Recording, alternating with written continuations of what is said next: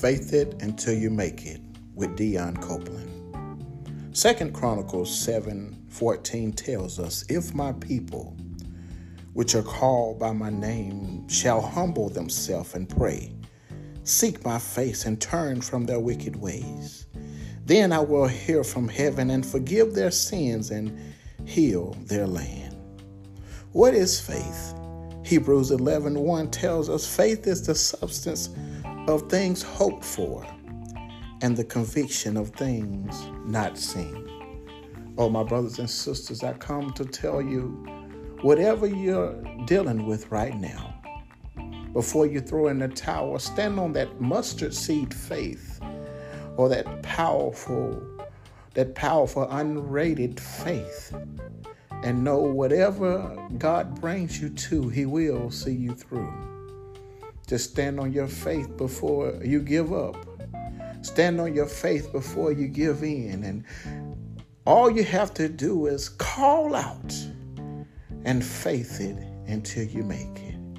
For God is already working on your behalf, my brothers and sisters. I know sometimes it seems like you don't have a way out, but how many of you know that God is a way maker? He's a miracle worker. He's a provider. He's a friend, my God.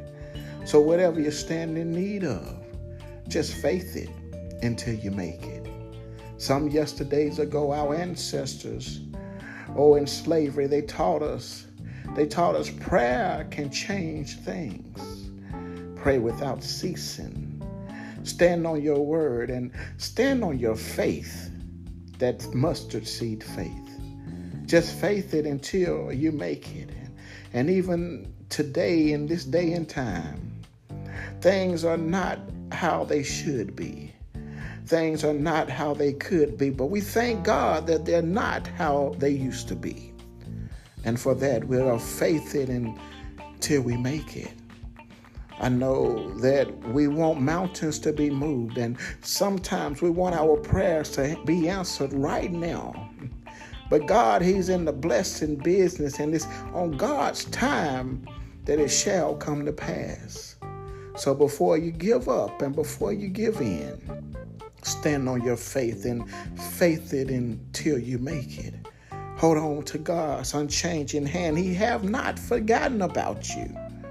It may seem like he just don't come check on you, but God is always there Always stand on your faith and faith it until you make it.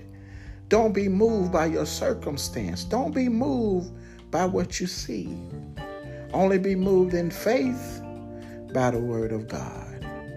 Hold on to his unchanging hand because despite the circumstance, despite everything going on around you, every storm has an ending point. So before you're counted out, before you turn and walk away. Just stand and faith it until you make it.